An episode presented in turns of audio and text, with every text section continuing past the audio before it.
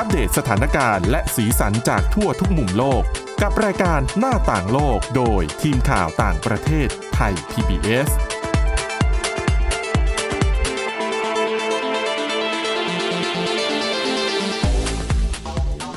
สวัสดีค่ะคุณผู้ฟังต้อนรับเข้าสู่รายการหน้าต่างโลกค่ะ วันนี้พบกันอีกครั้งกับเรื่องราวที่น่าสนใจนะคะอะวันนี้เราจะมาพูดคุยกับคุณชลันทรโยธาสมุทรและดิฉันสวรักษ์จากวิวัฒนาคุณค่ะ สวัสดีค่ะ ค่ะอ่าคุณผู้ฟังที่ติดตามข่าวต่างประเทศ เมื่อช่วงกลางกลางๆสัปดาห์ที่ผ่านมาน่าจะเคยได้ยินข่าวนี้นะคะค่ะนั่นคือความสำเร็จครั้งสำคัญที่โหประกาศกันอย่างอึกระทึกครึกโครมเลยว่านี่คือ ความสำเร็จที่จะพลิกโฉมหน้าของโลกค่ะนะคะ แต่เอาเข้าจริงๆ มันก็ไม่ได้ถึงขั้นขั้นนั้น แต่ว่าผลงานที่ออกมาเนี่ย มันก็น่าทึ่งจริง ๆ นะคะ นั่นคือการประกาศความสำเร็จ ของการสร้างพลังงานจากปฏิกิริยานิวเคลียร์ฟิวชันค่ะนะคะเอ่อซึ่งดิฉันต้องยอมรับว่ามันเป็นเรื่องที่ค่อนข้างอธิบายยากสำหรับคนที่ไม่ได้มีความรู้เรื่องของฟิสิกส์หรือว่าเรื่องของวิทยาศาสตร์นะคะแต่ดิฉันเนี่ยในฐานะที่จะต้องแปลข่าวนี้เพื่อลงทั้งในพอดแคสต์ของเรา แล้วก็ในหน้าจอของไทย PBS นะคะพยายามจะอ่านให้เข้าใจมากที่สุด แล้วก็เอามา อธิบายให้คุณผู้ฟังให้คุณผู้ชมเนี่ย เข้าใจง่ายที่สุดเช่นเดียวกันค่ะนะคะอะอันดับแรกถามว่านิวเคลียร์ฟิวชันคืออะไรนะคะเอ่อนิวเคลียร์ฟิวชันเนี่ยเป็นปฏิกิริยาที่มันเกิดขึ้นบนดวงอาทิตย์นะคะแล้วปฏิกิริยานี้เนี่ยมันทำให้เกิดพลังงานแบบไม่มีที่สิ้นสุด ก็คือนิวเคลียร์ฟิวชันที่เกิดบนดาวดาวเอ่อบนดวงอาทิตย์เนี่ยนะคะ มันเกิดจากการที่ ธาตุไฮโดรเจนเนี่ยมันถูกเผาผลาญด้วยอุณหภูมิความร้อนที่สูงมากนะคะค่ะแล้วก็ประกอบกับความกดดันของชั้นบรรยากาศในดวงอาทิตย์เนี่ยมันสูงกว่าโลกอยู่แล้ว ด้วยปัจจัยทั้งสองอย่างนี้มันทำให้ไฮโดรเจนเนี่ยมันหลอมรวมกัน แล้วมันทำให้เกิดฮีเลียม และพลังงานออกมา แบบไม่มีที่สิ้นสุด เป็นเวลาหลายสิบปีแล้วนะคะ ที่นักวิทยาศาสตร์เนี่ยพยายามจะเรียนแบบปรากฏการณ์นี้โดยหวังว่า ถ้าหากมนุษย์ทำสำเร็จ มนุษย์จะมีแหล่งพลังงานแบบไร้ขีดจำกัด เพราะว่าพลังงานที่ได้จากนิวเคลียร์ฟิวชันเนี่ย แทบไม่ก่อให้เกิด ไม่ก่อให้เกิดมลพิษเลยค่ะ แต่มันจะมีของเสียจากที่เรียกว่าเป็นกากของเสียนะคะแต่ว่ากากของเสียที่ว่านี้เนี่ย มันสามารถย่อยสลายได้ ภายในเวลาหลักสิบปีค่ะนะคะ แล้วก็ที่สำคัญคือ วัตถุดิบหลัก ๆ ที่นำมาใช้ผลิต พลังงานเนี่ยมันคือไฮโดรเจน ซึ่งเป็นธาตุที่มีอยู่ทั่วไปบนโลกใบนี้ คือถ้าเทคโนโลยีนี้ทำได้สำเร็จมนุษย์สามารถสั่งสร้างพลังงานจากไฮโดรเจนได้ เท่ากับเราไม่ต้องงอน้ำมันอีกต่อไปเลยนะค่ะ พลังงานจากลมจากแสงแดดจากแสงอาทิตย์อะไม่ต้องเลยก็ได้ ถ้าสามารถเราถ้าเราสามารถผลิตพลังงานจากไฮโดรเจน ได้อย่างมีประสิทธิภาพค่ะ ที่ผ่านมาเนี่ยทำไม่ได้ การทดสอบตลอดเวลาหลายสิบปีที่ผ่านมา เหตุผลก็เพราะว่า ความยากของมันเนี่ยก็คือไฮโดรเจน มันเป็นธาตุที่มันจะไม่มีทางมารวมตัวกันเด็ดขาดค่ะนะคะเขาเปรียบเทียบแบบนี้ง่าย ๆ บอกว่าเหมือนแม่เหล็กนะคะ คุณผู้ฟังอาจจะเคยเล่น แม่เหล็กมันก็จะมีขั้วบวกขั้วลบใช่ไหมคะเขาบอกว่าแม่เหล็กเนี่ย ถ้าเราเอาขั้วเดียวกันเนี่ย พยายามมาชนกัน มันจะหนีห่างกัน มันจะผลักออกจากกันค่ะและกัน มันจะไม่มีทางรวมตัวกันไฮโดรเจนก็เช่นกัน ดังนั้นสิ่งที่จะทำให้ไฮโดรเจนมารวมตัวกันได้ก็คือความร้อนที่ต้องร้อนแบบมากๆค่ะรวมถึงเราต้องสร้างแรงแรงดันเนี่ยให้มันใกล้เคียงกับบนดวงอาทิตย์นะคะ ซึ่งการทดลองในครั้งนี้เนี่ย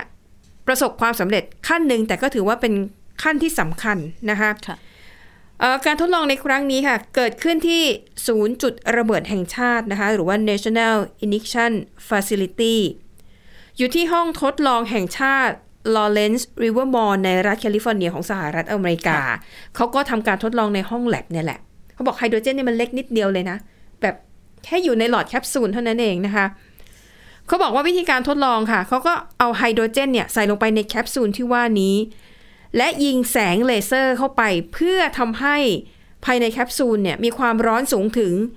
100 ล้านองศาเซลเซียสค่ะ เขาบอกอุณหภูมิเท่านี้ร้อนกว่าใจกลางดวงอาทิตย์ค่ะและก็ต้องอัดความแรงดันของชั้นบรรยากาศให้ได้หนึ่งแสนล้านเท่าของชั้นบรรยากาศโลกค่ะปรากฏว่าทำสำเร็จค่ะ และมันเป็นครั้งแรกที่พลังงานที่ได้ออกมาเนี่ย มากกว่าพลังงานที่ใช้ในการผลิตค่ะพูดง่ายๆก็คือว่า พลังงานที่ใช้คือการยิงแสงเลเซอร์มันต้องใช้พลังงานใช่ไหมค่ะพลังงานในจุดนี้ใช้ไป 2.05 เมกะจูลค่ะ แล้วพลังงานที่ได้ออกมาจากการที่ไฮโดรเจนมันรวมตัวกันได้สำเร็จเนี่ย ได้ออกมา 3.15 เมกะจูลค่ะ ก็ได้เยอะกว่า 1 เมกะจูลนิด ๆ ถึงแม้ว่าตัวเลขมันดูน้อยนะ คุณชลานทร แต่ประเด็นที่สำคัญคือ มันพิสูจน์ให้เห็นแล้วว่า ปรากฏการณ์นิวเคลียร์ฟิวชันที่มันอยู่บนดวงอาทิตย์ บนโลกทำได้จริงๆค่ะนะคะ แต่แม้ว่าโอเค พลังงานออกมานิดเดียวเขาบอกว่าพลังงาน 3.5 เมกะจูลเนี่ยมันเยอะแค่ไหน ก็บอกสามารถนำไปต้มน้ำร้อนได้ประมาณ 15-20 กาค่ะนะคะ โอเค แต่นี่คือเป็นความสำเร็จในเชิงที่มันสามารถพิสูจน์ได้ว่าทฤษฎีนี้มีความเป็นไปได้จริง แต่ถามว่าสำเร็จแล้วไง คือมันก็เป็นก้าวต่อไปไงค่ะรู้ว่าอะมันทำได้จริงแต่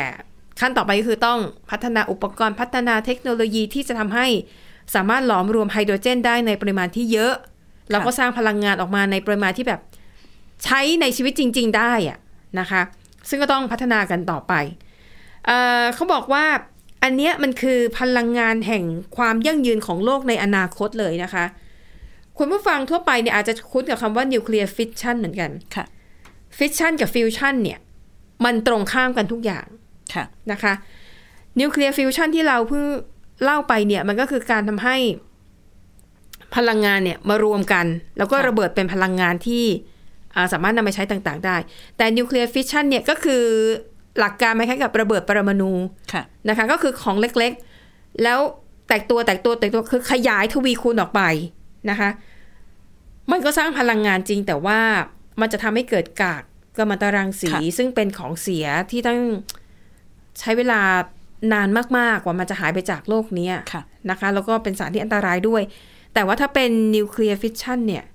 เขาบอกอันตรายแบบนี้จะไม่เกิด เหมือนอย่างที่เราเคยได้ยินข่าว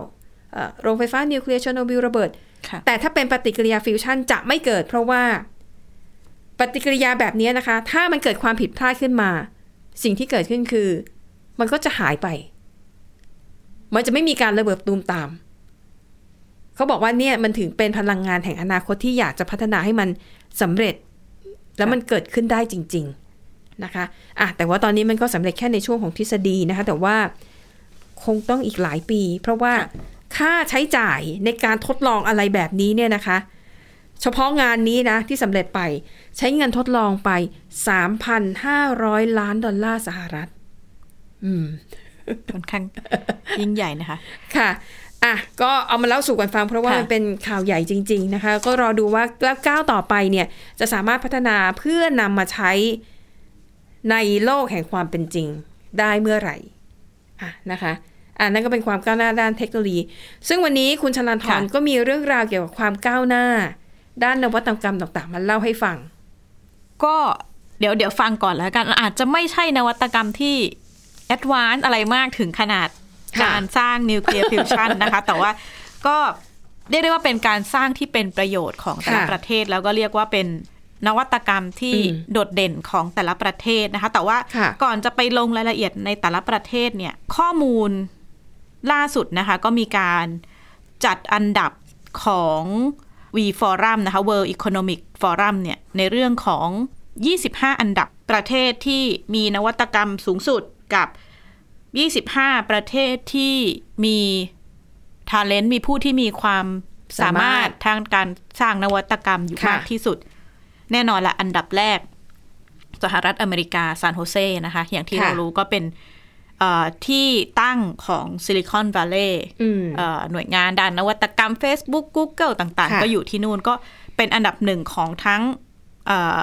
พื้นที่นวัตกรรมแล้วก็ เป็นพื้นที่รวมของคนเก่งๆนั้นที่อยู่นะคะ แต่ว่าในเรื่องของเออประเทศหรือว่าพื้นที่ที่มีนวัตกรรมสูงอันดับสองเนี่ยก็คือน่าสนใจคือโตเกียวก็มาเป็นอืมอันดับสองนะคะค่ะ อันดับสามก็ยังเป็นสหรัฐบอสตันนิวยอร์กอะไรมาก่อน แล้วก็ถัดมาเนี่ยเริ่มขยายพื้นที่ก็มีโซล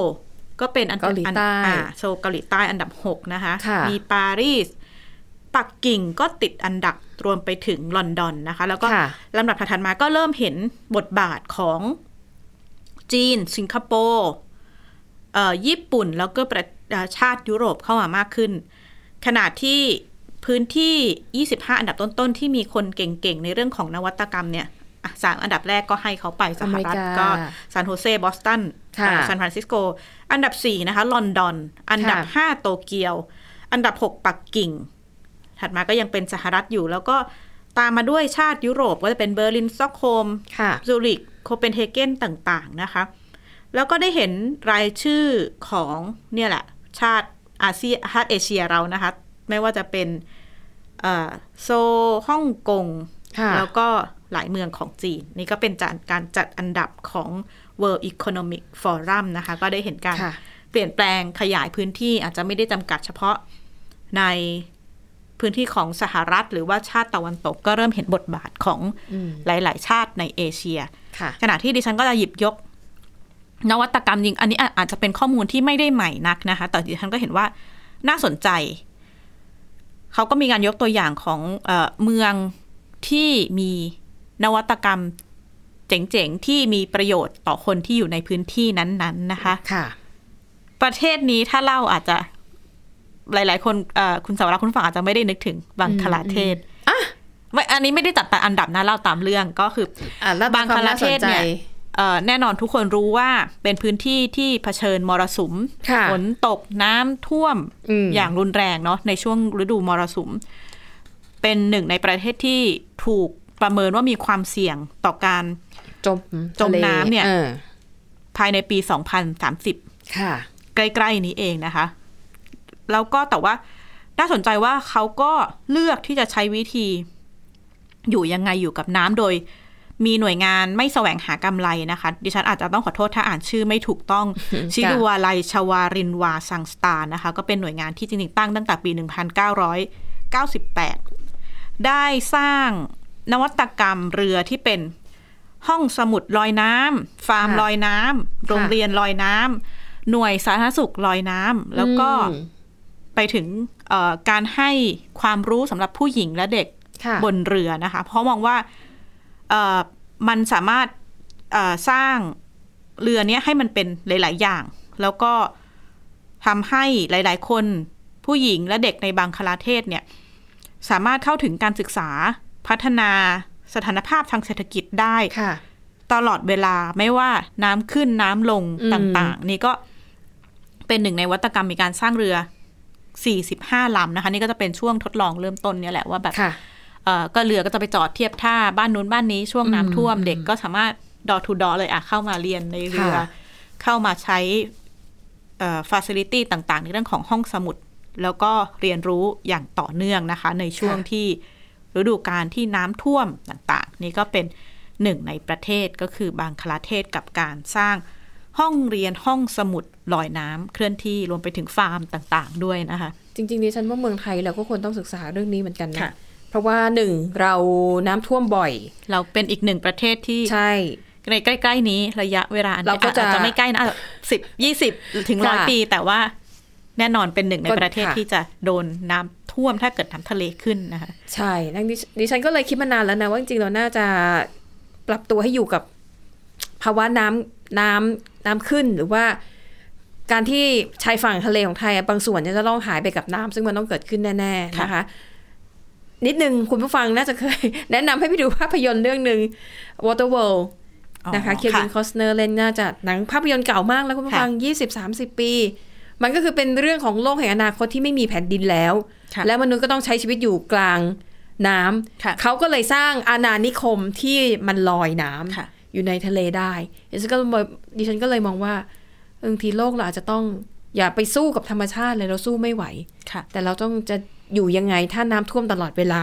ค่ะหรือว่าเราไม่มีแผ่นดินอยู่นะคะ แต่ก็เป็นภาพยนตร์แห่งโลกอนาคต ลองไปหาดูกันไม่ไม่น่าจะหาดูยากเพราะว่าเก่ามากๆแล้วนะคะ แต่ดิฉันก็เคยเห็นในยุโรปหลายประเทศนะเขาเริ่มทำฟาร์มวัวที่มันลอยน้ำค่ะก็เหมือนกันเริ่มมีนวัตกรรมอืมเหล่านี้นะคะ ค่ะ อีกเมืองหนึ่งเป็นเมือง หลาย ๆ คนอาจจะได้ยินคำว่า smart city เนี่ยแหละอะค่ะไทยก็ต้องการจะเป็น smart city หลาย ๆ ประเทศก็อยากเป็นอืม smart city ค่ะหนึ่งในเมืองทางทางเหนือของสเปนนะคะ ชื่อว่า Santander แต่ว่าเขาเขาตั้งชื่อโปรเจกต์ว่า Smart Santander ค่ะซึ่งประชากรเนี่ยไม่เยอะหรอกประมาณ1นึ่งแสนแปดหมื่นคนอืม แต่ว่าเป็นเมืองที่มีเซ็นเซอร์เนี่ยหนึ่งหมื่นห้าพันเซ็นเซอร์ติดอยู่ทั่วเมืองเลยนะคะค่ะรวมไปถึงเอ่อสนามสวนสาธารณะ รถ รถบัสเนี่ยนะคะ ที่เก็บขยะอืมเอ่อท่อส่งน้ำต่างค่ะๆมีการติดเซ็นเซอร์ โดยที่ก็จริงๆ นี้เป็นโครงการทำร่วมกันระหว่างภาครัฐกับเอกชนนะคะ มี เงินลงทุนเนี่ยประมาณ 9 ล้านยูโร 11 ล้านดอลลาร์สหรัฐก็จะประมาณ 3 30 300 300 ล้านบาทไทยก็จะจะเยอะหน่อยนะคะ แต่ว่าเขาลงทุนเนี่ย เพื่อที่จะพอติดเซ็นเซอร์ปุ๊บ ไม่ใช่เป็นข้อมูลเก็บของภาครัฐเนาะประชาชนสามารถดาวน์โหลดแอปพลิเคชันอืมนักวิจัยสามารถมีข้อมูลเหล่านี้ถามว่าข้อมูลอะไรบ้าง ข้อมูลการจราจรค่ะนก็จะรู้แล้วล่ะในเมืองเราเนี่ยเอ่อตรงไหนรถติดรถว่างก็จะอืมวางแผนการออกการเดินทางได้ มลพิษหรือว่าคุณภาพทางอากาศก็มีการวัดค่ะนะคะ มลพิษทางเสียงแล้วก็วัดเรื่องของจุดจอดรถที่ว่างในเมืองต่างค่ะๆรวมไปถึงการเปิดปิดไฟในในถนนในพื้นที่อืมสาธารณะ ซึ่งเขาบอกว่าพอลงทุนไปเนี่ย ก็จะทำให้ประหยัดงบประมาณในหลาย ๆ เรื่องนะคะ อย่างเช่น สมมุติว่าถ้าขยะเต็มค่ะ คนขับรถระบบเก็บขยะ ก็จะอะตรงนี้จุดนี้เต็มแล้วออกไปเก็บ ก็จะสามารถทำให้วางแผนรับมือได้หรือว่า ท่อน้ำท่อส่งน้ำเสีย จะรู้ค่ะทันทีว่าเฮ้ยมันเสียตรงจุดไหนแน่ ๆ อาจจะไม่ต้องรอ เหมือนว่าเราท่อแตกตุ๊บแล้วอ่าฮะค่อยไปตามนะคะแต่เขาค่ะจะ ติดตามได้ว่ามันแตกตรงส่วนไหนแตกมากน้อยขนาดไหนค่ะรวมไปถึงสามารถลดค่าใช้จ่ายด้านเอ่อไฟฟ้าเนี่ย ถึง 70%ในพื้นที่พื้นที่สาธารณะที่ติดไฟค่ะเพราะว่าก็จะอะช่วงเวลาข้ามดิมไฟต่างๆ เปิดไฟอืมด้วยระบบที่เก็บข้อมูลจากเซ็นเซอร์เหล่านี้ อันนี้ก็อืมค่ะหลาย ๆ เมืองจริงก็เริ่มเริ่มทำแต่อันเนี้ยเป็นระบบแล้วก็ประชาชนเองสามารถ เข้าถึงข้อมูลผ่านแอปพลิเคชันค่ะบนมือถือของตัวเองได้นะคะ นี่ก็เป็นเมืองในสเปนอืมขณะที่อีกที่หนึ่ง เป็นสนามบินที่เม็กซิโกนะคะ นี่เขาถูกเรียกว่าสนามบินที่พึ่งพาตัวเองได้จริงๆก็ค่ะสนามบินเนี้ยสร้างมานานละนี่ก็คาดหวังว่าเป็นสนามบินที่จะมีคนเดินทางเข้าออกเนี่ย ปีละ50ล้านคนนะคะ สถาปนิกที่สนามบินเม็กซิโกซิตี้ของเม็กซิโกเนี่ยก็ออกแบบตึกที่ทำให้สามารถวางระบบโซลาร์เซลล์ อ๋อ ผลิตพลังงานด้วยผลิตัวเองพลังได้งานด้วยตัวเองได้ค่ะแล้วก็มีเนี่ยแหละโรงไฟฟ้าที่ค่ะจากพลังงานแสงอาทิตย์ อยู่ภายในสนามบิน สนามบินอาจจะพึ่งพาระบบพลังงานไฟฟ้าข้างนอกน้อยลง รวมไปถึงวางระบบเอ่อเก็บน้ำฝน แล้วก็เอามาทำให้สะอาด รีไซเคิลน้ำแล้วก็ใช้ภายในสนามบินได้นะคะอืมค่ะนี่ก็เป็นเขาก็ตั้งเป้าว่าเป็นสนามบินที่ท้ายสุดเนี่ย เป็นพื้นที่ที่เฮ้ยไม่ต้องใช้แรงงาน ใช้พลังงานใช้น้ำข้างนอก แต่สามารถค่ะอยู่ได้ด้วยตัวสนามบินเองรวมไปถึงการออกแบบที่เขาบอกว่าเป็นมิตรกับนักเดินทางนะคะ ไม่ว่าจะเป็นฝาผนังข้างบนเนี่ยออกแบบให้คนสามารถเออเห็น เครื่องบินบินผ่านอ่าฮะได้เป็นกระจกเป็นอะไรอย่างเงี้ยนะคะ แล้วก็ค่ะออกแบบประตูต่างๆ ที่อืมคำนวณแล้วว่าแต่ละไฟล์อะไรก็คือไม่เดินทางไกลมากนัก เพราะว่าอ๋อหลายๆไม่ต้องเดินไปเกม่ตต้องดิไกลนู่นไกลบางทีเราก็จะค่ะโอ้เครื่องบินเราจ่ายราคาถูกเราจะต้องเดินไกลหน่อยอะไรเงี้ยค่ะนี่เขาว่ามีการคำนวณออกแบบทางสถาปนิกว่าค่ะ ให้ผู้โดยสารเนี่ยไม่ต้องลำบากมากนักในการอืมใช้ในช่วงเวลาเดินทางที่หลายๆคนอาจจะ เครียดนะเวลาไปเดินทางอาจจะใกล้ใกล้หน่อยใช่แล้วค่ะยิ่งถ้าต้องต่อเครื่องแล้วพอค่ะออกจากอะต่อเครื่องออกมาแล้วอ้าวสเกตต่อไปที่เราจะไปอยู่นู่นโอ้โหวิ่งกันหน้าตั้งค่ะนะคะก็ถ้าหลาย ๆ คนได้ไปก็อาจจะไปแล้วก็ลองกลับมาดูว่าเอ๊ะอ๋อสนามบินนี้ที่เม็กซิโกใช่ไหมช่วยเหลือยังไงนะคะค่ะ อีกประเทศหนึ่งใกล้ ๆ บ้านเรา หลาย ๆ คนก็รู้แหละ สิงคโปร์โอ้แต่เป็นประเทศนี้แน่นอนประเทศอยู่แล้วที่หนึ่งในนวัตกรรมสำคัญคือนวัตกรรมด้านน้ค่ะแล้วก็ ได้รับการยอมรับเชิดชูแหละในฐานะ ที่มีนวัตกรรมด้านน้ำอันดับต้นๆของโลกนะคะ เพราะว่าอะไรเพราะว่าสิงคโปร์เขาไม่ได้มีแผ่นดินเหมือนเหมือนอย่างบ้านเราเนาะเขาเขาเป็เป็นนเกาะเกาะ เพราะฉะนั้นน้ำต่างๆ เนี่ยเขาไม่ได้มีแหล่งน้ำที่จะผลิตค่ะเหมือนบ้านเราหรือว่า จะเอามาก็คือต้องน้ำส่งจากมาเลเซียมาเลเซียเพื่อนประเทศเพื่อนบ้านนะคะถ้าช่วงไหนทะเลาะกันมาเลเซียก็อาจจะขู่เอาเรื่องน้ำมาขู่ฉันไม่ขายน้ำให้เธอแล้วก็จะเรื่องใหญ่นะคะ ใช่ เพราะฉะนั้นเนี่ยทำให้เขามีนวัตกรรมด้านน้ำค่ะ หลาย ๆ อย่างนะคะ ที่น่าสนใจเนี่ยสามสิบเปอร์เซ็นของน้ำที่ใช้ของสิงคโปร์ทั่วเกาะสิงคโปร์เนี่ยเอ่อมาจากน้ำที่ไปรีไซเคิลมาแล้วคือค่ะน้ำที่ใช้ในแต่ละวันเนี่ยแหละแล้วก็เอาไปบำบัดอืมแล้วก็กลับมาใช้สามสิบเปอร์เซ็นของระบบทั้งหมดยี่สิบห้าเปอร์เซ็นมาจากน้ำทะเลที่เขามีระบบเทคโนโลยีในการเอาทะเอาความเค็มออกจาก น้ำทะเลน้ำทะเลแล้วก็เอากลับมาใช้ในระบบนะคะค่ะ ก็มีในเรื่องของตัวกรองต่างๆ ไปจนถึงการใช้เรียกได้ว่าระบบคลื่นแม่เหล็กไฟฟ้าในการกรองเกลือออกจากระบบน้ำทั้งหมด แล้วเขาก็มีการดูคุณภาพของน้ำโดยที่ค่ะตู้ปลาต่าง ๆ เนี่ยถ้าปลาอืมอยู่ในน้ำไม่ได้อืมก็แสดงว่ามีปัญหาในเรื่องของการผลิตน้ำแล้วนี่ก็เป็นอีกหนึ่ง นวัตกรรมที่น่าสนใจนะคะ ค่ะอ่าอะอีกหนึ่งประเทศ น่าจะพอได้อยู่ อิสราเอลค่ะ อีกหนึ่งประเทศที่มีนวัตกรรมสูงนะคะ แต่อันนี้คือก่อนหน้านี้เขาก็ชูประเด็นเรื่องรถบินได้ของอิสราเอลอืมแต่ก็เท่าที่ดิฉันไปตามๆมาก็ยังไม่มีการออกมาแบบเตรียมขายหรืออะไรชัดเจนน่าจะเป็นนวัตกรรมที่ต้องใช้เวลาสักพัก แต่ว่าล่าสุดนะคะ ก็มีการปรับ อาจจะไม่ใช่นวัตกรรมอะไรใหม่ๆ มากนักเป็น cable car แต่ว่าอ๋อปกติค่ะเนี่ย cable car ที่เราเห็นหลาย ๆ ประเทศก็จะอยู่ในสวนสนุกค่ะอยู่ในสถานที่ท่องเที่ยวบ้างนะคะค่ะอิสราเอลประกาศสร้าง cable car ให้เป็นส่วนหนึ่งของระบบเดินทางสาธารณะอืมอืมโดยเฉพาะในพื้นที่ที่เรียกว่าเมืองไฮฟานะคะเอ่ออันนี้เป็นพื้นที่ที่นักเรียนนักศึกษาอยู่เยอะเนาะแล้วเขาก็เปิดใช้งาน cable car เป็นส่วนหนึ่งของระบบสาธารณะของเมืองนี้นะคะ ความยาวเนี่ยประมาณ 4 กิโลกว่าๆหรือว่าอาจจะไม่มากแต่ว่าสูงพอสมควรแล้วก็ผู้เดินทางส่วนใหญ่เนี่ยเป็นนักเรียนนักศึกษาก็ขนส่งจากพื้นที่หนึ่งไปค่ะไปเอ่อมหาวิทยาลัยหรือสถานที่ศึกษาต่าง ๆนะคะ ก็สามารถขนส่งจำนวนผู้โดยสารเนี่ยได้ประมาณ 2,400 คนอืมต่อเยอะเนอะชั่วโมง ค่ะค่ะ นี่ก็น่าสนใจนะคะ ซึ่งเรื่อง cable car เนี่ยก็ขยายกำลังจะขยายได้รับไฟเขียวละ เตรียมขยายเข้ามาในพื้นที่เมืองเก่าของเยรูซาเล็ม ซึ่งเป็นค่ะพื้นที่ที่มีนักท่องเที่ยวเยอะ เขาก็ plan ว่าจะใช้เป็นส่วนหนึ่งในการเดินทางอืมในพื้นที่เมืองที่อิสราเอลก็เผชิญปัญหาในเรื่องของรถติดอยู่เหมือนกัน นี่ก็เป็นความหวังว่า ค่ะจะเป็นส่วนหนึ่งที่การเอามาแก้ปัญหารถติดในพื้นที่เมืองนะคะ ค่ะ อะ นั่นก็เป็นส่วนหนึ่งนะคะของเรียกว่าเป็นเป็นการนำพัฒนาระบบพัฒนาเทคโนโลยีเพื่อทำให้คุณภาพชีวิตดีขึ้นนะคะ แต่อย่างที่คุณชลันทรเล่าให้ฟังว่าหลายเมืองในสหรัฐอเมริกาที่ติดอันดับต้นๆเนี่ยค่ะไม่น่าแปลกใจนะคะ เพราะว่าอเมริกาเนี่ยเป็นเขาเรียกว่าอะไรครับเป็นเบ้าหลอมแห่งความหลากหลายค่ะเพราะว่าผู้คนจากทั่วโลกรวมถึงผู้อพยพค่ะ ที่เข้ามาอยู่ในอเมริกาแล้วก็มีโอกาสได้เรียนได้แสดงฝีมือได้ทำงานได้แสดงความคิดสร้างสรรค์นะคะ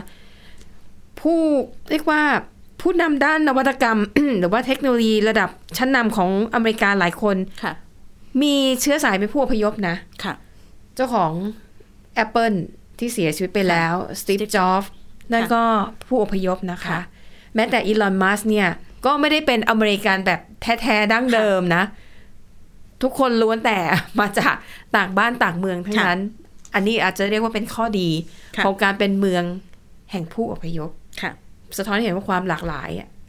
บางทีมันก็ทำให้เกิดประโยชน์